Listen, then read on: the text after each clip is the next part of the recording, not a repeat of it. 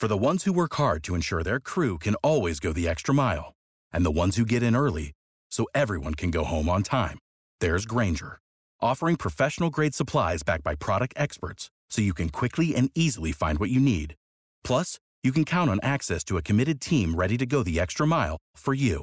Call, clickgrainger.com, or just stop by. Grainger, for the ones who get it done.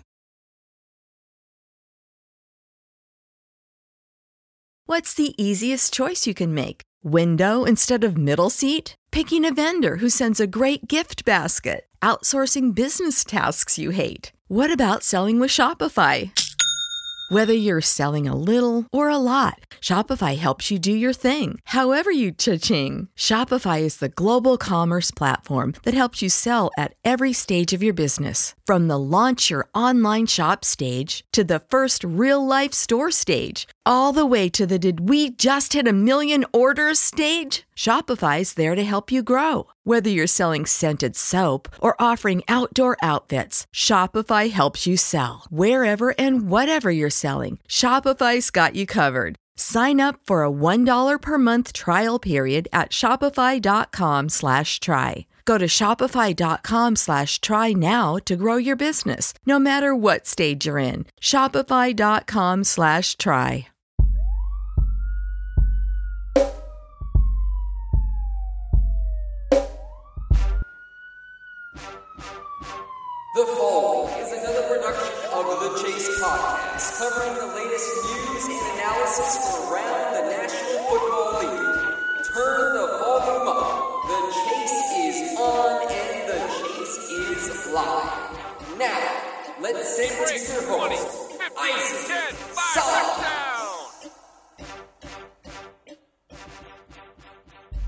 Good afternoon, everybody, and welcome into the Pro Football Chase podcast. It's Isaac Signs with you, and on the line for an interview today is Kansas offensive guard Dwayne Wallace. Wallace started 10 games at right guard for the Jayhawks as a grad transfer from Cal Berkeley. He is now pursuing an NFL career. So, Dwayne, thank you for joining me today. And how are you doing? Oh man, I'm doing great. Thanks for having me on the show, man. Appreciate it. Not a problem. It's good to get another draft prospect on. So excited for that. So you started your college career at Riverside City College, Dwayne. Can you Yes, sir. talk about what factors went into your decision to go the JUCO route? Oh man, yeah, man. Uh, first of all, I just want to start off by saying I respect all JUCO players, man. It's a struggle out there, and if you make it out of JUCO, that means you you you was determined and you did what you were supposed to do because it's hard. So with that being said, out of high school, I didn't have any grades. I didn't take school serious, and uh, I had I had looks. I, I had colleges. I was meant I was supposed to go to a lot of colleges, but you know I didn't have the grades to match with it. So, um, you know, I just had to go to, the junior college route, and uh, I dedic- I dedicated my time to school because I knew that I was a good athlete. I knew that I was I was gonna get picked up by somebody. I just had to have the grades, and you know, um, everything just went smooth, hand in hand. My first year, I was an All American, freshman All American, and you know, um, had a lot of had a lot of scholarships, a lot of offers, and um, I was like fourth guard in, in the country coming out of JUCO and all that good accolades. And Riverside was a good place, man. It's a winning, it's a winning JUCO, a winning, winning program. So to even go to Riverside City College and start, that was just like, that was like a big step in my game. Like, you know, going and competing against bounce backs, you know, people that coming back from other universities with more experience, more knowledge, like as a freshman coming out of high school to, you know what I'm saying, to just get the start and be an All American. It's just a big step in my career and in my confidence. Now, Dwayne, I'm sure it was tough, you know, when you had big offers on the table coming out of high school and then having to settle for the junior college route. I'm sure it was a tough pill to swallow for you. And I've talked to other draft prospects and they've mentioned the same thing that the JUCO route, you know, it's hard because more times than not, JUCOs, you're out in the middle of nowhere. You don't have the same type of buzz as big D1 schools have. So, how did you manage to stay locked in and focused at the JUCO level? And how did it help your development as a player? Oh man, man, it helped my development tremendously, man. You first you have to be focused. You got to have a plan. You know, you're nothing without a plan, and I, I had a plan. Uh, my plan was to get good grades in school, and football was going to take care of itself. Obviously, I had to grind. I worked very hard off, off and on the field, late night tutoring, and make sure you know, make sure I got I had, I had my grades and everything intact. And you know, it just paid off. Everything started to come together. College, when it, it, feels so good to know that you have your grades when a when a college scout come in and say, "Let me see your report card," and you hand it to him You know, that's a big plus. Like, wow, this guy's working. It shows work. Because you, you, you, how could you not work and get good grades? It just doesn't correlate. It doesn't add up. So you already showing coaches that you know you're different. So you know, and, and, and when they come and ask you for stuff like this, you got to be prepared, like, because they'll just leave and go to another junior college down the street. And then by the time you look around, it's on Twitter, oh, such and such got offered. And you beating yourself up because you let that opportunity get away. And it's all about capitalizing your opportunities. So when coaches would come to recruit me, you know, I had my grades intact. So everything else was just football. Well, how are you on the field? We know you got good grades now you know, how was you on the field? And, you know, that took care of itself because I worked, I worked hard off the field to make sure that, you know, I was, I was just, you know, in best, my best shape ever, and, you know, producing and all that good stuff. Now, you transferred to California ahead of the 2016 season and played in all 12 games with nine starts at right guard, including each of the last seven for the Golden Bears. So, what did you learn from that season, and how were you able to initially translate your success from a JUCO to the Pac-12? Oh man, uh, you know, like when I when I first when I first uh, got to Cal, man, it was it was a tough road. I got there early, had to um, had to do spring ball. We had a lot of transfers. We had Davis Webb, Davis Webb, he plays an NFL quarterback, and we had another dude um, from Texas A&M, offensive lineman, Stuckey, and uh, it was it was a battle. Like I here I had I had I had a, a, a three year starter from A and M. I'm a JUCO guy coming in, and we competing for a spot. But you know that never discouraged me. You know I know what I had to bring to the table, and I kept on competing every day when I went out there. It's just it's, it's just the JUCO mindset. Like you just you can't be beat. Like you know what I'm saying. Like you already been through stuff that people wouldn't even think of being through. You know, you, you, you come you come right out of high school, you you haven't faced no challenges. You go right into a D one, you, you get the room, board, money. That was my mentality going there it. Worked for me. I end up I end up getting a start. You know, I, I, I rotated in a lot of games. Yeah, it was, it was good, man. Now you ended up playing only one season there at Cal, but you did earn your degree there at Cal Berkeley, so that was a big time honor for you, I'm sure. So you eventually went on to transfer to Kansas to play out your final year of eligibility. What went into your decision to play for the Jayhawks over other potential options? At first, at first, you know, I was uh, committed to Ole Miss because my old wide receiver coach, who also had recruited me, had went to Ole Miss, and um, um, I fell in love with Ole Miss. That, that, that was the school I thought I wanted to go to, and um, you know, I had to uh, hair girl. I had to, I had to, uh, Do a, a little bit more, a little bit more to get into a major. So it was kind of like it was to be a little delayed. So that kind of, I was kind of bummed out about that, but you know, um, Kansas came along and man, my, I had an ex teammate from Riverside who also who, I, played with, he played D line Issy, and he was telling me about how great Kansas was. You know, they they they uh, they was like, man, we deserve a visit. And I asked them why, and they was like, man, we, we want to show you what we got to offer. So I was like, man, you know what? I can go to this school immediately, so why not give it a try? And uh, I went there, man. And, it was it was good people, man. Good good coaching staff. I respect my O line coach to this day. I still have, I have a great relationship with him, and uh, I had a great relationship with people on campus, administration. It was just all love, you know. And, and me being the D1 program, I know how important that is. I know how important having a relationship with, you know, faculties and um, counselors, and you know your coaches especially, and like I choose that over everybody because that's that's important, and it end up working out for me. Who would you say was the most difficult defensive player you faced this past season, and why? Um, I would say, I would say number ninety-one for TCU. He had great hands, um, great get off, and also another guy was from Kansas State, ninety-nine. I don't know the, I don't know the guy's name, but um, I feel like he's an underrated guy, and he, he's surprised. He got he got really good hands, and uh, he's gonna be a good player in the Big 12, especially this year. Um, them the only two guys really in the Big 12 that really like, you know, gave me like I was like, okay, I respect it.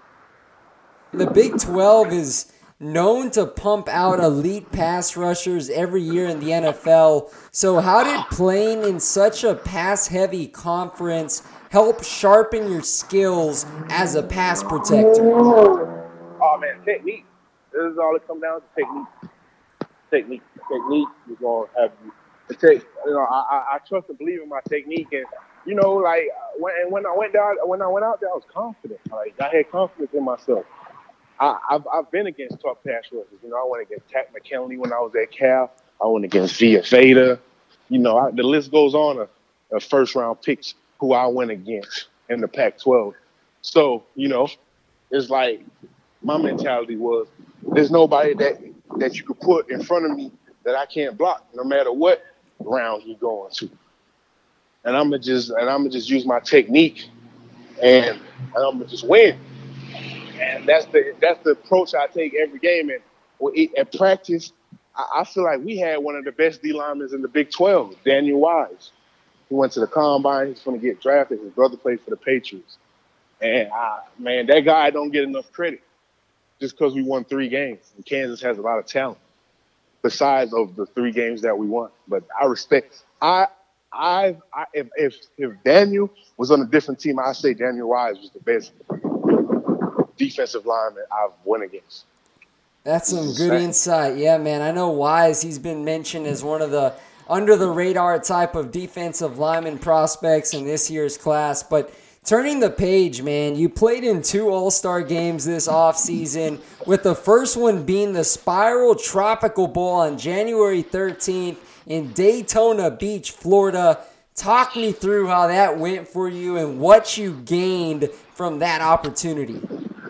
Oh man, you know, uh, when I when I when I got done with my college career, uh, I didn't have any. I didn't have a big All Star. I didn't have any big offers to play All Star against. So when the Tropical Bowl came around, I saw an opportunity to take it and do my best and try to see if I could move up to a bigger All Star game. So when I went down to Florida, I knew that I had to. I knew that I had to perform. And man, like, I just went out there and I I didn't lose a rep in three days. I hadn't lost a rep of one on ones or in practice in three days and I ended up getting MVP. And you know, it was good. It was a great experience, and it, the lesson I learned from that is, no matter what, no matter what opportunity is given to you, an opportunity is an opportunity. I didn't get, I didn't get invited to a big All Star game or a big bowl game, Senior Bowl game off the off the bat, but I got a small invited to a small one with, with NFL teams, and I was gonna make, I made the most out of it which gave me other opportunities. So yeah, man, it went good. I'm thankful for that. I got MVP of that game, and it was all good. Yeah, and then the second All Star game was the NFLPA Collegiate Bowl in Pasadena, California. You were a member of the American team and were coached by Chuck Pagano along with other NFL legends. So I have to ask you, Dwayne, what was that experience like playing under Hall of Famer Jackie Slater, who coached the offensive line that week. Oh man, I love that guy, man. It's it's crazy because we became so such good friends and so close in the week.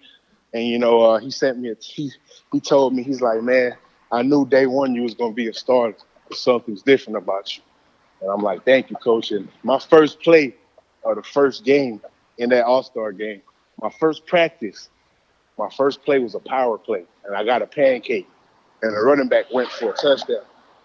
Chuck Pagano said, "Where they find you at, son?" I said, "Don't worry about it, coach. I'm here." and like you know, like it, it was just, it was just, it was fun. Um, everybody was having fun, and you know, they haven't. The American team hasn't won a game in eight years, and we finally did that.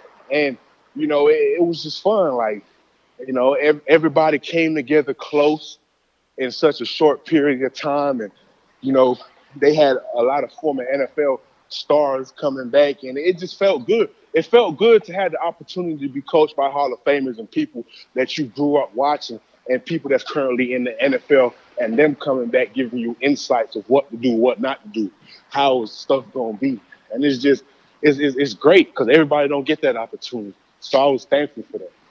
Now, your pro day was on March 27th there in Lawrence, Kansas. How do you feel about your test results and what was your main message to all the scouts that were in attendance?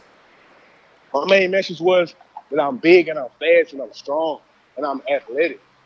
And, and that's what my pro day results say. I did 28 on the bench press. I should have got more, but oh well. I, my, my 40, I ran a five, I ran, I ran a five two flat at 330 pounds. That's moving. My 10 yard split was a one seven. So I, I already did it better than most most of the guys in the combine. So you know, and I didn't get a combine invite. I didn't get an NFLPA bowl invite. So my message to everybody was that I'm a sleeper, and every opportunity that put forward in front of me, I, I, you know, I did good. I did great. I, you know what I'm saying? Like, so I need I need some attention. I need some respect. So, and that's what I did. And it, and it, it shows in my All Star games. It shows on my pro day. It shows in my weight. It shows in my body.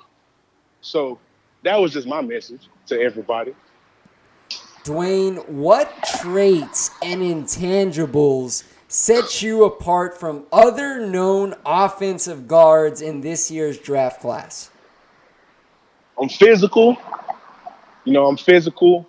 Um, I finish. I finish, and I'm always running to the ball. You know, and it and it shows on film that I'm always finishing blocks. I'm always running to the ball. I'm always looking for work when I'm on the field, and a lot of people don't have that. You know, and and, and I feel like for my weight, I'm I, I'm pretty fast for my weight, and I move pretty good for my weight. And a lot of people don't have that either, so that makes me different. And there's not a lot of linemen like me no more.